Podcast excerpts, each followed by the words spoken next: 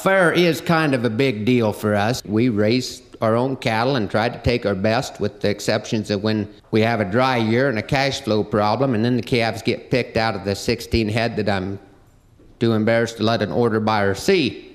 There in 2002, we were so dry and having some serious cash flow problems, and, and we ended up had one of our animals that went to fair that looked pretty good. She was half of a set of twins. They call them a freemartin because it's a heifer calf that's womb mate is a bull calf, and the heifer picks up some parts from their brother, and it makes them real poor cow candidates.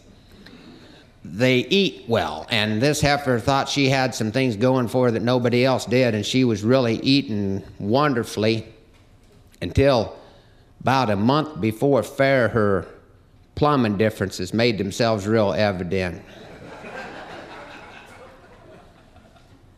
When she would uh, relieve herself, it would shoot eight foot straight back and surge.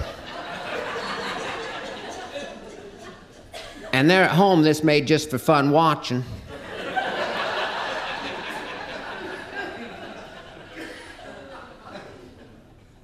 But tied tail toward the alley at County Fair, we could see where this could be a problem.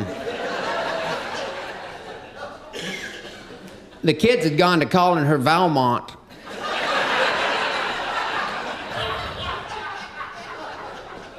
Because when she, when she went off, she looked just like the end gun on a center pivot.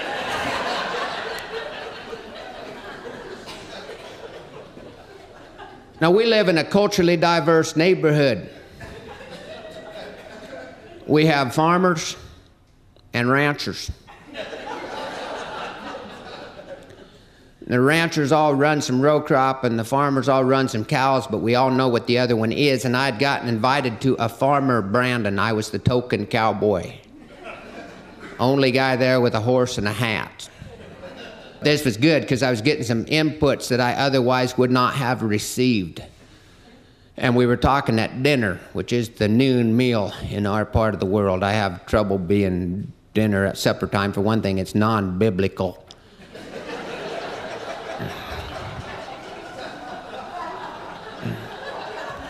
there is no story of the last dinner. But I was telling the fellas about my problem with the heifer, and it's good to have input from different sources because one of them said, RP, there is no problem at all. There is a cost share program at the NRCS where you can convert her to low pressure and have her fitted with a drop nozzle.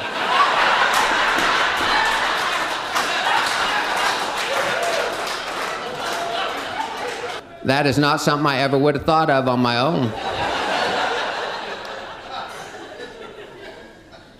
Now, I'd gone over to check on the heifer after the concert, and she was doing good, but the neighbor's heifer had taken on some steam. The veterinary was there to help her out a little bit. It looked like she was going to live. And It was late in Fair Week, and, and I was getting so tired. I was kind of silly, and my friends were sort of the same way. And here it was 12:30, and my kids come by to check on their stock, and that did a father's heart good to know that my teenagers were willing to stay up over half the night at county fair just to keep a close eye on their stock.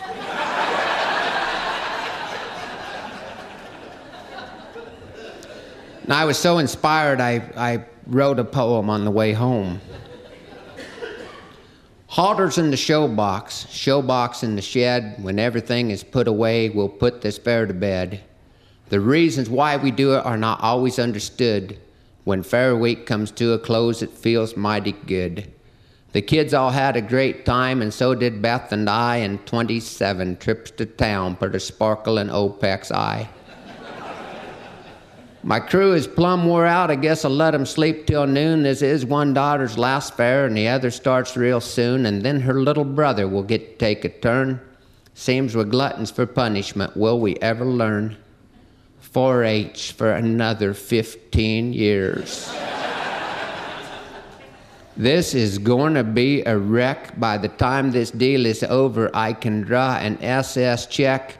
And someone pointed out this week to keep me on the run, I could have grandkids involved. before brood one is done.